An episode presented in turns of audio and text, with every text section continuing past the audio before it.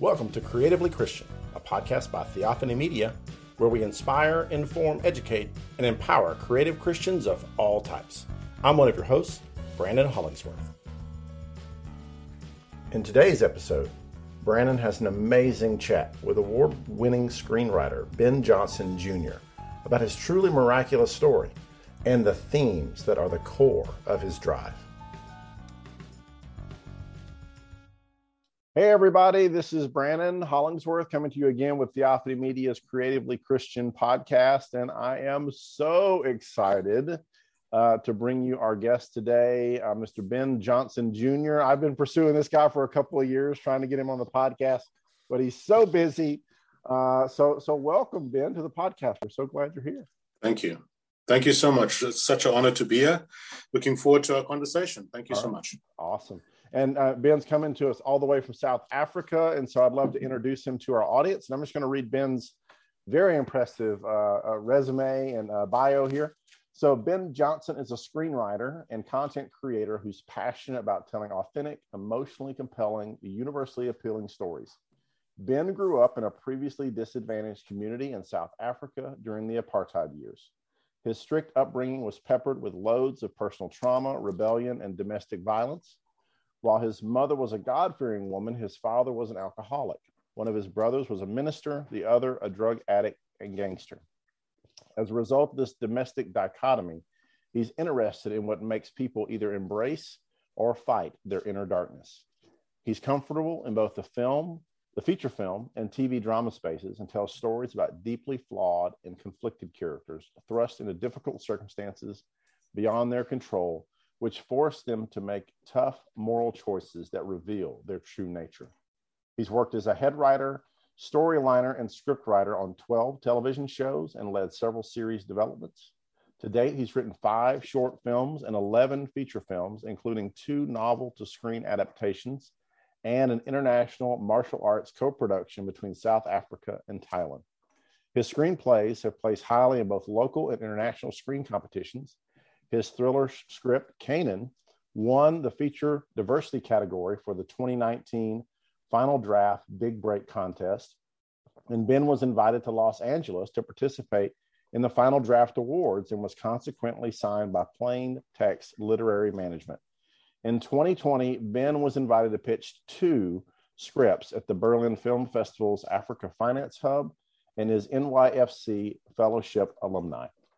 His Script editing clients include the KwaZulu Natal Film Commission, the National Film and Video Foundation, and the Namibian Film Commission. He has served as a council member for the Writers Guild of South Africa and a judge for both the WGSA Muse Awards and the South African Film and Television Awards. Wow. I mean, I just got I got clamped just reading all that. Sounds so so amazing, Ben. And and I don't know. I mean, I want to hear about your history, but it seems like you've been super prolific. Did you just start this, you know, just prior to 2019 with that final draft award, or were you writing before then? That's a that's a good question. I've I've been at this since 2009. Okay. So um, you know, it's it's it's been quite a journey to build to where I am. Um, so what you what you're looking at there is um, you know, 13 years of work um, to get where I am. Um, a lot of it, the first half of it was kind of just writing spec stuff, um, doing a lot of work for free, mm-hmm. uh, trying to learn the craft. Um, I did sell one or two things, but I really, it's only been about seven or eight years that I've been working full time professionally in the industry, being paid, mm-hmm. gave up my day job. Um, so yeah, that, that's that's the accumulation, but it kind of also speaks to the fact that I grab opportunities. You know, if I if if something comes my way, and I think that this is um, a way to build into my career because it's always about credibility mm-hmm. and um, and and and getting people to believe they can trust you with work, or you you can be paid to do work, right. and it's a it's a big it's a big journey, especially like for somebody like me who didn't start in the industry, we started quite late in life. Mm-hmm. You know, um, age age of 39, I discovered screenwriting. I had a family, wife, and four kids a completely different, unrelated career path. Right. Um, and it just it just kind of happened that way. So I've always I've always felt like I'm playing catch up, mm. and because of that, I kind of I, I I tend to work a lot harder. Um, um, I tend to grab opportunities. I'm very mercenary about that because I feel like I don't have as much time as other people have had.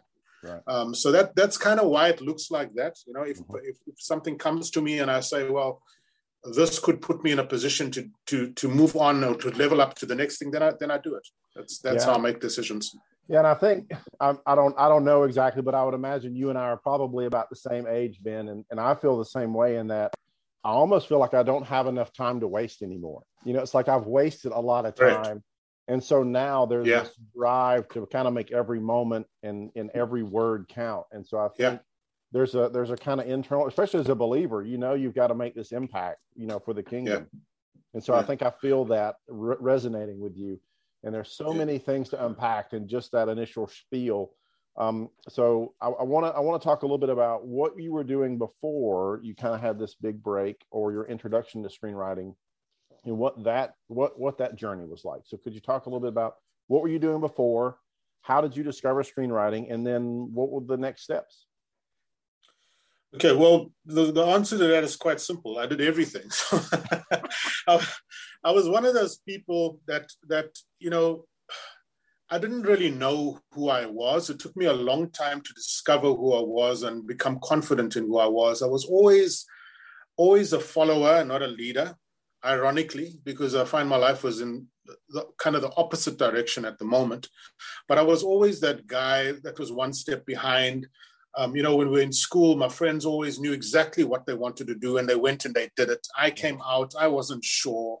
You know, I was I was a very rebellious teen, um, and I think part of the problem, to be quite honest, was that, you know, I was a creative, and and and the the community that I grew up in, or at least let's say the the the the situation that I grew up in politically and culturally, even though we appreciated the arts, nobody actually saw that as a viable career path. You know, I mean, how do you make money, you know, in the arts?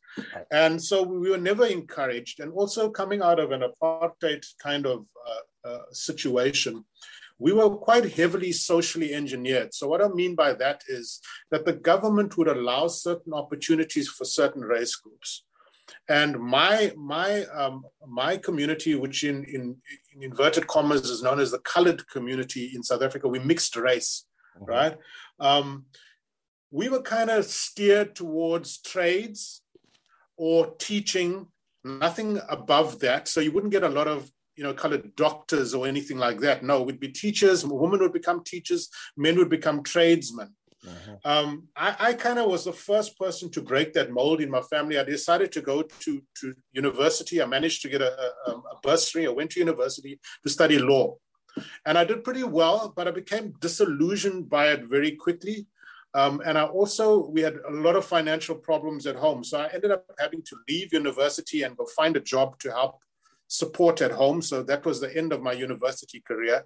Mm-hmm. And from there, I kind of just hopped from thing to thing, whatever, whatever, you know, whatever job it was, whatever dead end job, I kind of took it. Um, the law thing kind of stuck with me because I, I, I loved that that logical approach to things. So I ended up studying a bit further. After that, uh, I went into labor law, and from there I found my way uh, into human resources. So um, for a for a for a long time I was involved in management, human resources, people management, union fights and meetings and and disciplinary hearings. It was so soul destroying. I promise you, I was, I was like dying on the inside. Oh you know? yeah, I feel you, um, brother. I feel you.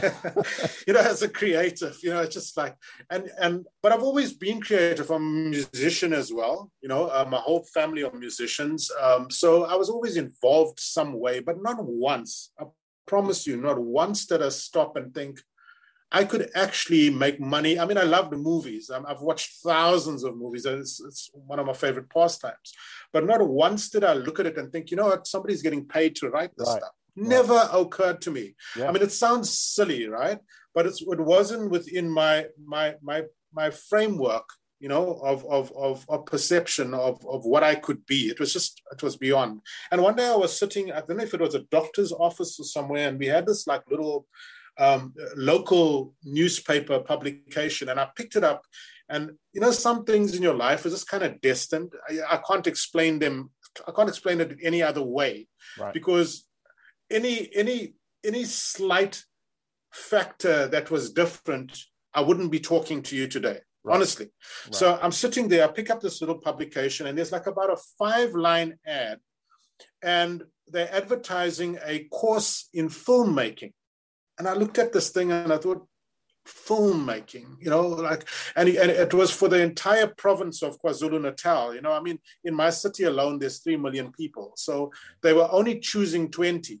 Wow. And you had to write a, a, a um, sort of a motivational letter as to what you would do at this course and then they would choose 20 people to do this course. So I wrote this, this letter, sent it in, never thinking anything. I just, I was curious. I promise you, I didn't even know how to turn a video camera on. I was like that clueless. I had no idea. I was like, let's just take a chance. And lo and behold, they come back to me and say, look, you, you, you've been awarded a place in this course. And what it was is we went to um, our, our, local university, a University of KZN, and in the and in the media department, they took us through the entire filmmaking process, from like the scripting to lighting to camera work, directing. For a week, we did this every day. I had to travel there and do this.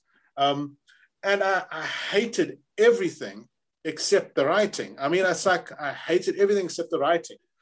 And they ran this thing in conjunction with the Durban International Film Festival, which is quite a prestigious festival. And when the course was over, they took us to the festival. I'd never been to a film festival before. I was like, what is going on? I've right. never seen this stuff before.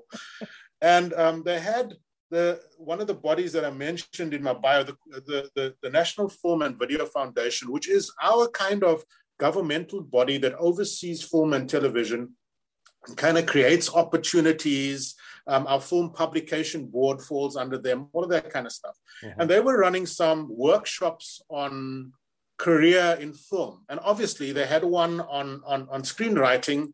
And I thought, let me go check this thing out. You know, what is this about really? And I promise you, I was there five minutes and I absolutely fell in love. I was like, without a shadow of a doubt, I knew this is what I want to do with the rest of my life. I didn't know how it was going to happen. I had no idea. I was completely clueless. Mm-hmm. But I, I, felt like this is it. This is what I've been looking for my, my whole life. The ability to, to, to sort of package my creativity with my business mind, with all of the stuff all in one. Here's it here. Right. Right. So I, I, went and I made some inquiries about it, found out some stuff. And when I when I'd finished the workshop, I got home and I, I, had a day job, but I, I, was I just started writing. This stuff just started coming out of me, coming out of me, and I couldn't stop it, you know. And I wrote the script. I think it took me about a month, and the script was done. And in the meantime, what had happened was, I, I'd, I'd, I'd, like I said, I did a bunch of things. I was in I was in HR.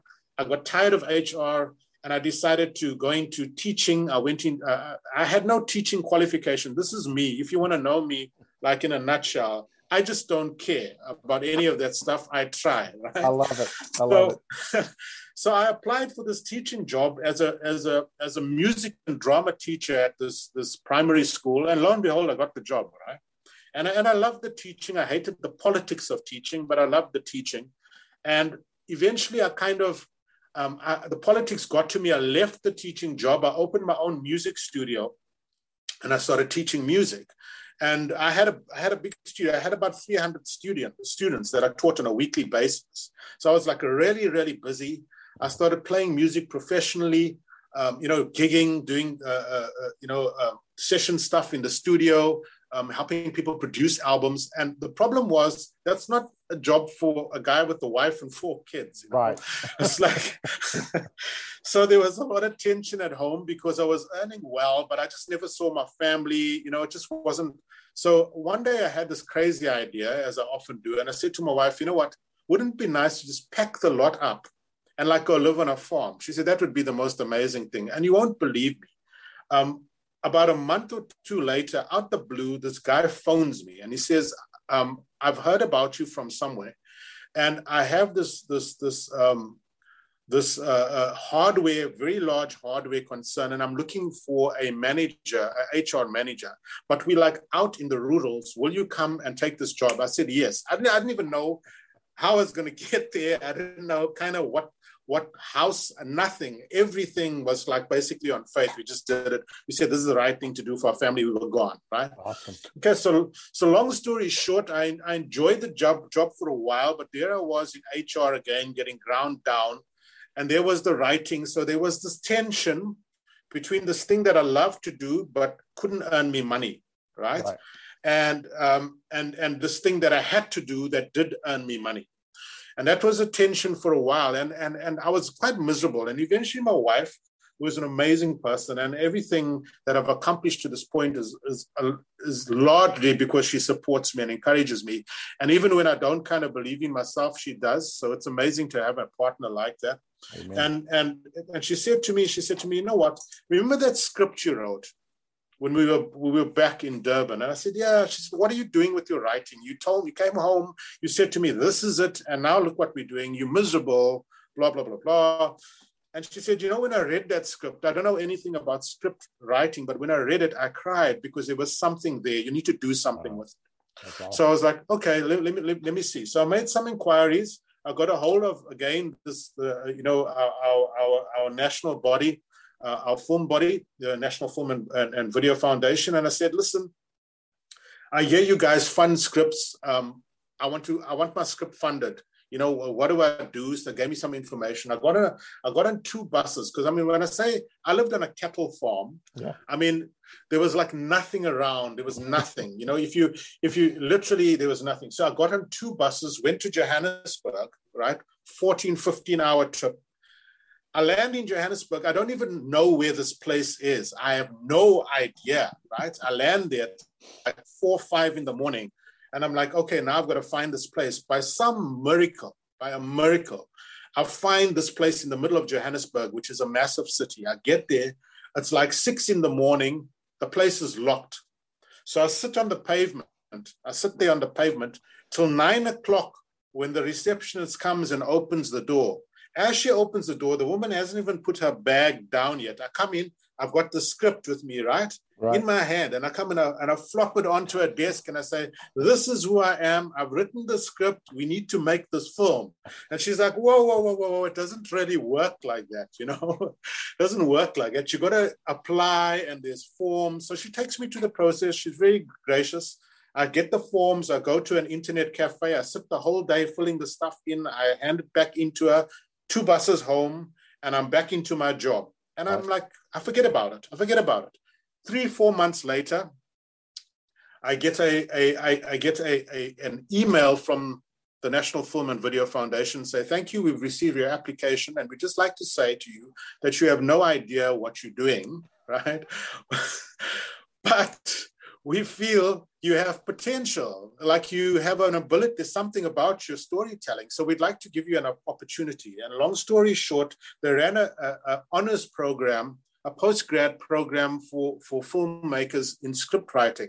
Now, everybody that did that program, I must tell you, were either they were had been writing for like 10 years and writing in TV rooms, or they were uh, uh, uh, directors or producers or television station managers. And here was I, who actually worked in a hardware store, and they gave me the opportunity to do this thing, right? That's awesome. And so it was it was a year of up and down to Johannesburg and, and workshops and back and forth and all of that stuff. But eventually, um, I managed to finish top of the class. Unbelievably, I managed to finish top of the class. Praise God. Um, and, and from there, it was like okay so and so i suppose it's a question like what do i do next now? How do i how do you get into the industry? You've got a qualification you, you know what do you do? And it's not easy. But again i'm like i'm saying there's an appointment you know there's there's sometimes things are destined right? Yep. Yep. and and the and the way the the way the the course ended was you did all the stuff on screenwriting and then you you had to pitch to a live panel of producers like real producers Right.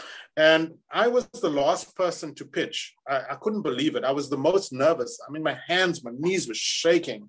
And I was the last person. And everybody else did so well. They had like all these presentations and you know, I had nothing. I had this little, I think it was like a little piece of paper that had written on, and I got up there and I was shaking.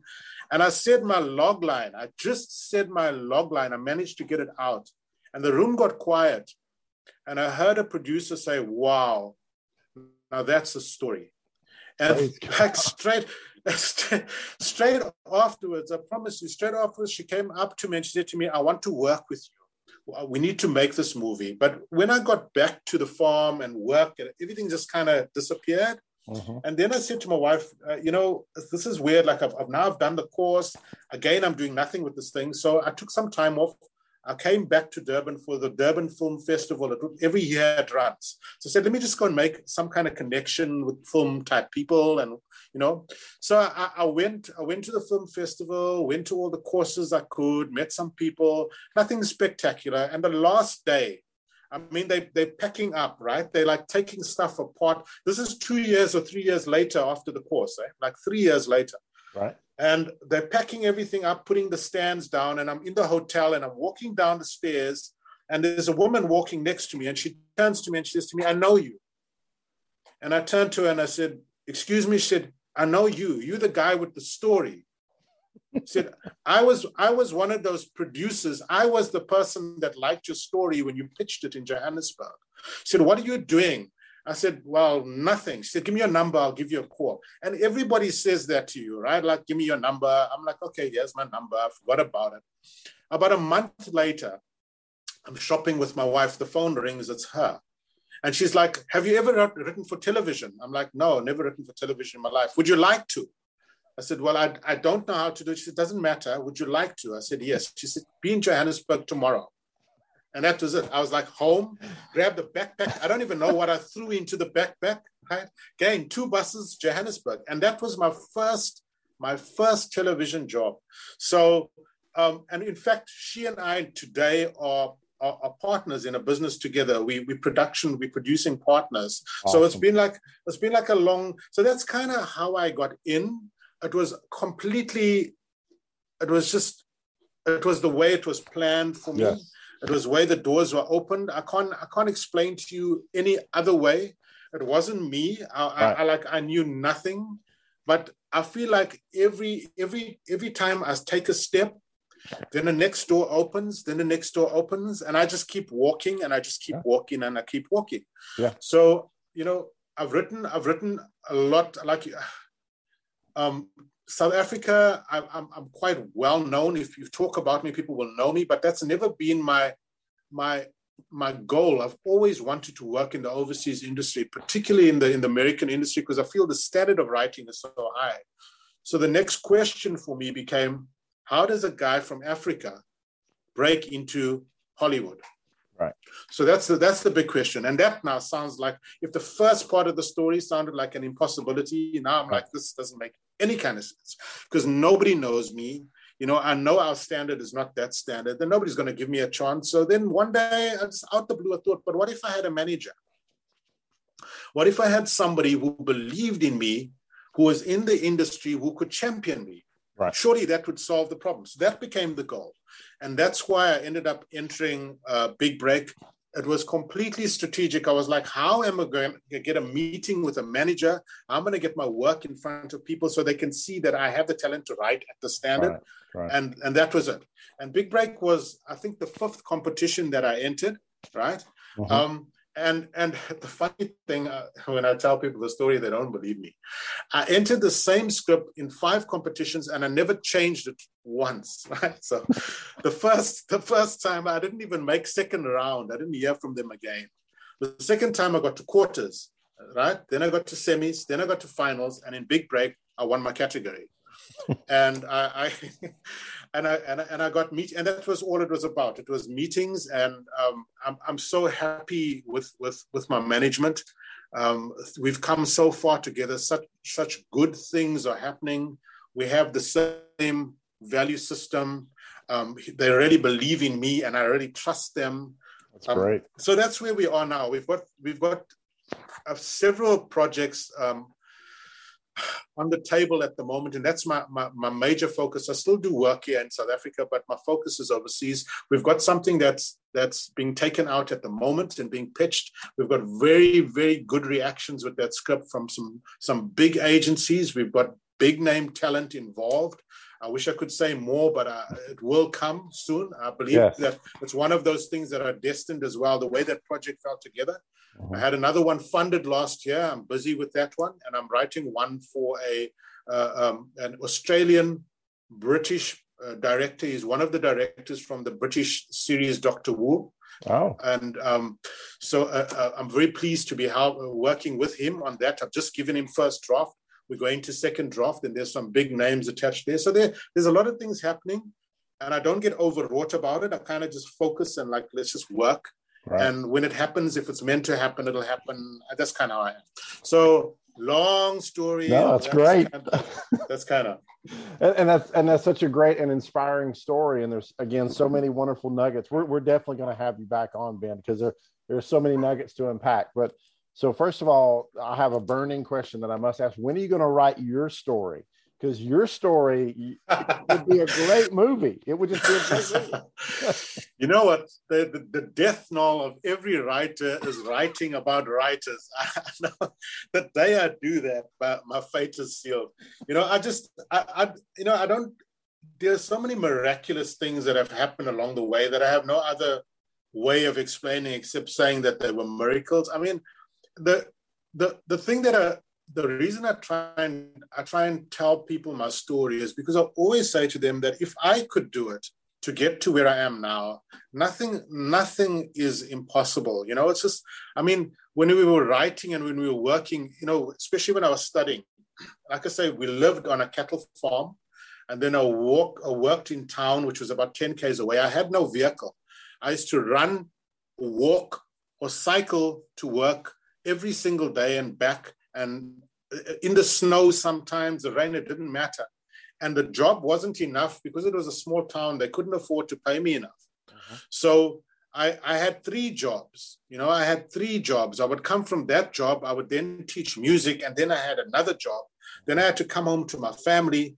And when you're living on a farm you know you can't pick up the phone and say you know my plumbing or whatever. You everything we did with ourselves we had to chop wood for mm-hmm. fire so that we could cook that kind of stuff. Yeah. um, and and and then i would start studying at like 10 11 at night till 3 in the morning and be back at work at 7 and i did that for a long time. Uh, we had no internet. And people don't believe me. I actually did a tweet about this but i used to write on my blackberry. That's how i would write. I had no computer. I literally had no laptop. I've, so done, that. I've done that as well so it sounds crazy, but no, I, no, it's like you know, it's it's what I it's, it's my it's just how I've always I suppose it's the way I've been raised that you do the best with what you have. You know, um, what you have in your hand, use that. Don't always make excuses about oh, if I only had this and if I only you can do something with what you have but it's yep. it's like if and i believe that if you if you make the use of what you the best use of what you have now mm-hmm. then you'll be blessed with other stuff yes. you know Absolutely. but but it's it's you can't i mean you, it, i can use it i can do i can suppose i can illustrate it financially i mean if you can't budget with a hundred bucks and you blow a hundred bucks what are you going to do if i'm giving you a million is not going to solve your problem right if right. you don't, don't have good financial habits. So it's the same thing, you know, like people are always waiting for more. I remember on Twitter as well, a guy, a guy, a guy came into my DMs and he was complaining about how difficult it is, you know, to and I'm the last person. Do not talk to me about how difficult it is to become a screenwriter. I'm the wrong person if you're looking for sympathy. And he came there and he was like, wow, you know, it's so difficult. Um, how, we don't have access to um, you know, all this information. I said to him, but you've got Google, you yes. know, like, yes. he says, yeah, you know, um, yeah, but I don't have a computer. I said, uh, you are tweeting right now. You are right. on the internet tweeting to me. so, like, what is stopping you from figuring out, you know, what are some of the basic skills and how can, so there's no excuse. You know, that's kind of my approach to it. I agree. And I think that is a critical. And it's a critical point for screenwriters, but also for any creative, whether you're Christian or not, is that, and it's one of my kind of, you know, bedrock rules that I always follow. I know several years ago, um, you know, I was, I was like you, I was working, you know, a full-time job or a couple, couple jobs and trying to be creative at night and weekends and trying to fit it in. And I realized that I was defeating myself because I had this kind of thing in my head where, well, if I don't have the right computer and if it's not in the right place in the house, I don't have the right chair and the right monitor, mm. and I can't write. Mm. And God yeah. convicted me of that. And He said, You're just making excuses. You don't, yeah. you don't really want to write. If you want to write, you'll write on a BlackBerry. Like, you know. Yeah. Um, yeah. And, and so, yeah, so I basically tried to, you know, remove all those distractions and, and just be about mm. the business of writing. And there's so much that a young creative can learn about just getting to work. Just do mm. the work that God has given you and do it to the yeah. best of your ability with, like you said, sure. the, the, tool that you have in your hand. And, you know, yeah. to, to whom a little is given, you know, to more, Correct. to more, to more, when you're given more, you're going to be expected to do more. So I mean, exactly, so much exactly. of that the scriptural in there. Exactly. So, exactly. so talk, talk a little bit about um, about what it's what it's like now on the other side of this. I mean, you had this amazing miraculous story, and again, I think you should write it, but but we'll we'll talk about that some other time. But what is it like now, kind of on the other side of the curtain? You know, you have these great successes, you've got these films behind you now do you and, and i know the answer to this but i want you to tell it because i see when you're online right you and i talk very often early in the morning and late yeah. at night so do yeah. you work as hard now as you when you first started or have you slacked off a little bit harder it's way harder it's like um again it's i i, I feel I, I feel like i have wolves chasing me the the wolves of time and it's like I, you know, people people look at life in a strange way. Sometimes we have this delusion. I can say, okay, I'm I'm I'm at this age, so I've got so much time left. I don't know that. I, I don't know if I've got a day left. I don't know if I'm going to finish this conversation with you, and that's going to be it for me. Amen. So I, I I have a I have a sense of urgency about about discharging what I believe to be my calling in this world? What am, what am I here to do? Mm-hmm. And I, I, I, was made a creative. So the, what am I doing with my creativity? Am I living to my potential? As somebody once said, the graveyard is full of potential. Amen. You know, it's like it's like uh, people. This what am I always waiting for? So the question, the answer to the question is, I I work harder now than I ever have because I'm always trying to do what is impossible or extraordinary. And you can't do extra- extraordinary by working ordinary. It just Amen. it just doesn't it just doesn't happen, you know. That's, that's a great so, motto. that's great. I want that on a shirt. yeah, it's just it's impossible. You know, it's like oh, there's a cost to everything. So it's like, and I find like that people. I don't know how to put this in a in a in a in a in a non-offensive way, but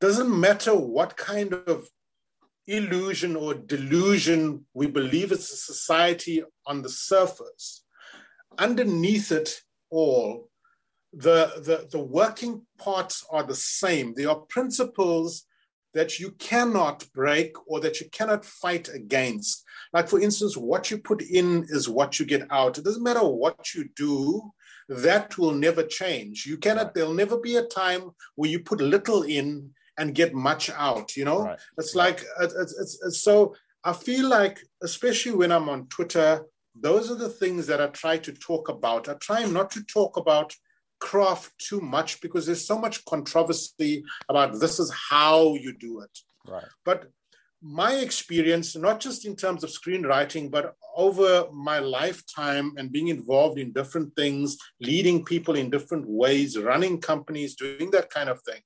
What, what, what I found out, it's not the thing, the activity, it's not the talent, it's the person. Right. So the, the, the, the real, the real, and maybe people don't believe this, that's fine. But my experience has been that people worry too much about the writing. Right. They don't worry enough about the writer. Uh-huh. And I suppose you can put that, you can, you can, you can take that and apply that to all creativity. They worry about the creation. They don't worry about the creator, right. you know? Um, and it's like who you are, the habits that you form, the way you conduct yourself, that ultimately opens doors for you as much as you say your talent does because like yeah. I'm, I'm a person that hires all the time i run tv shows i'm always hiring and i can't tell you how many people have robbed themselves of opportunities just because they can't keep their word, or they don't return an email, or they can't meet a deadline, mm-hmm. or they can't be honest, or you know, it's those type of things right. that ultimately either level you up into success or or hold you back. So yeah. those those are the kinds of things I try to talk about on Twitter because I feel ultimately those are the most important. I don't yeah. consider myself very very talented. Sorry, I don't I don't consider myself. There are people that are far more talented than me, but I feel like the the little bit of success that I've achieved is not because of my talent. It's because I work really really hard, right. and I try to conduct myself in a way that that that is honorable with integrity um, I try to I try to treat people in a particular way, and I think because of that, it's moved me forward. And and that's kind of my advice to people in general. Yeah, and it's so much it's so much harder to you know to interact with a person and teach them those principled behaviors, right? It's much harder to teach them those than it is just to take a principled person who already has that kind of baked into their personality and then teach them the craft right? I mean it's like it's so much it's so much it's so much, it like it puts you so farther ahead in in life to have those principled you know moral things that are already instilled in your person. And and i just want to kind of give you a shout out here and i honestly don't know how you get any work done because i've watched you over the past two and a half years do this time and time again on twitter is that you you you actually do what you're talking about. You're not just saying this for this podcast and then you go live a different way i mean I have seen you take a ton of time with people on Twitter, and you've even taken time with me, and I'm appreciative of it.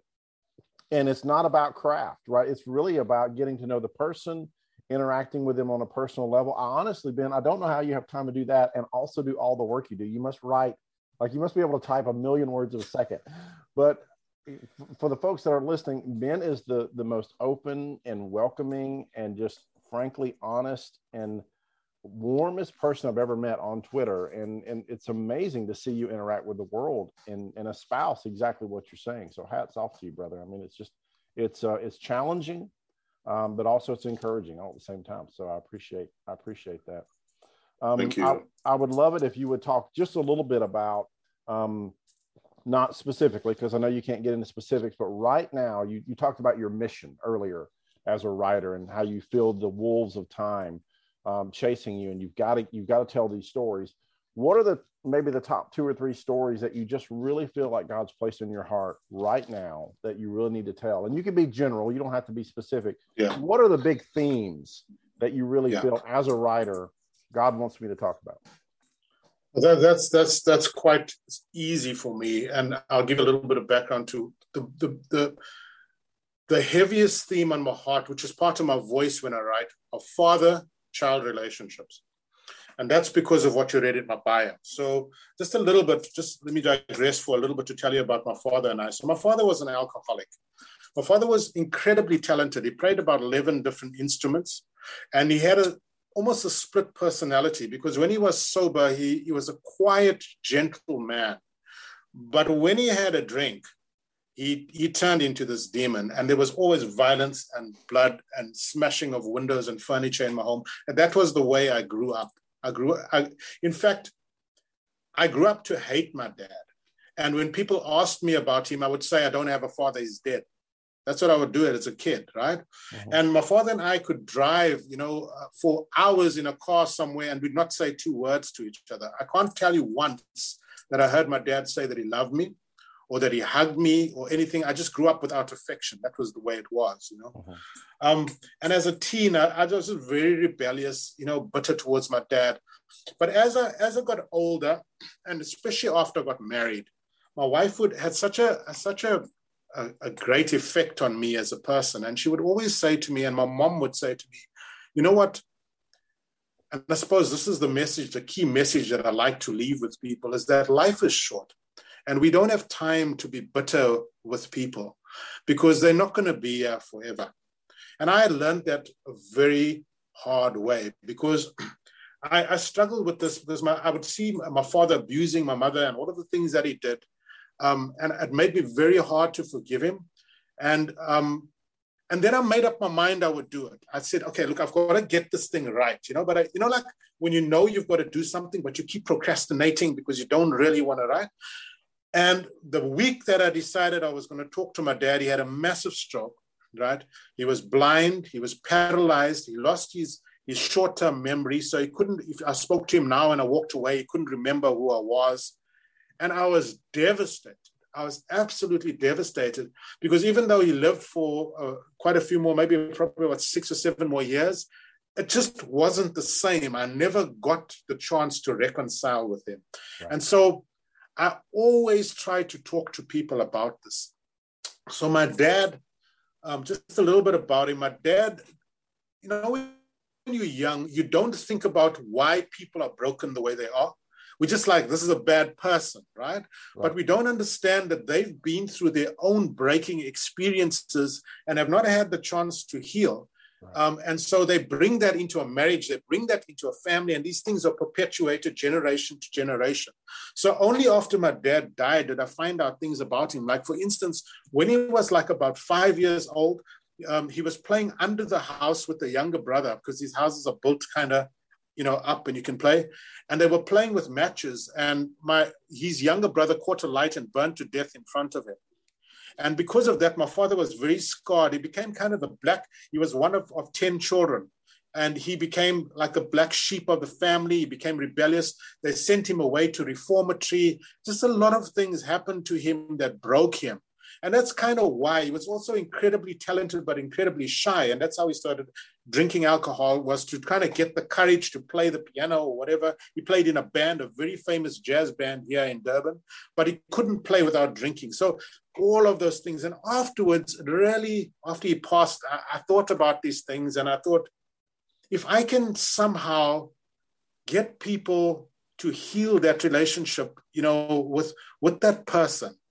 So that's very much a part of, and one of the projects that I have, the projects that's doing very well at the moment, is about exactly that. It's about an estranged father and son um, and how through exactly like my bio says they're thrown into this amazing, it's like traumatic situation but how they rediscover the the, the, the, the, the relationship but ultimately the dad passes because he doesn't tell his son that he has cancer you know so it's like it's just like the son just gets him back and he loses him again right. but it's just just for that moment that reconciliation changes his life forever mm-hmm. so that he he he's released from this inability um, to have intimacy because he, he, you know, he's afraid like his father left him, he's going to be left. It's all of this type of stuff, but it's set in an action thriller. So it's in the middle of that. So that's one project that I'm very excited about, and then it's it's, also something that that that speaks to to to the themes that I'm concerned about. Um, the, the, the other project, again, also the same thing. Uh, one of the things that really concerns me in the world is the amount of, of hatred and disunity, and kind of just how um, the media dictates you know how we respond to one another and how we we we won't even have a conversation with one another anymore. You know it's just like uh, it's just identity politics and you like this and you that's your ideology and like this is this is what the world is like and america's torn at the moment.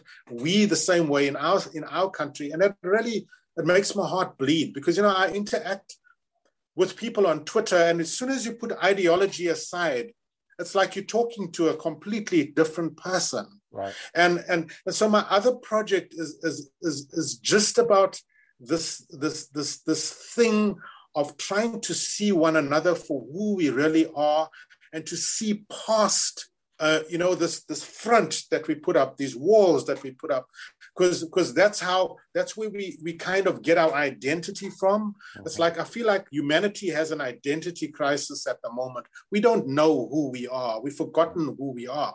And we're kind of looking for all of these things to grab onto to say okay this is who i am and this is who i am. But the more we're doing that it's like it's it's it's it's breaking us and fragmenting us even more. So the story is partly partly about that and it's also about it's about a, a, a, the other part of my bio about a guy who comes from a past which is horrific, where he was a bad person and he did really horrific things, but he wants to change. So it's a real intense examination of how do I become a different person? Is it possible for me to become a different person? Unfortunately, in the story, um, it is a negative arc. So the more he tries to do what is right, uh, as soon as he's put under pressure, those, those, those old behaviors and habits and tendencies towards violence and the quick and easy way to solve things, it comes up and it grabs him and he's not able to let go of it. So he kind of he, he, ends up in this vortex of just horrific stuff happening in his life. Eventually, he ends up committing suicide because he can't face. Um, he can't face society because he's pretended to be one thing, and then people have found out that he's actually something else, and stuff just spiral out. The more he tries to tell lies and, and, and try and keep the situation under control, the worse it becomes. And really, it's a story about you cannot have change without truth.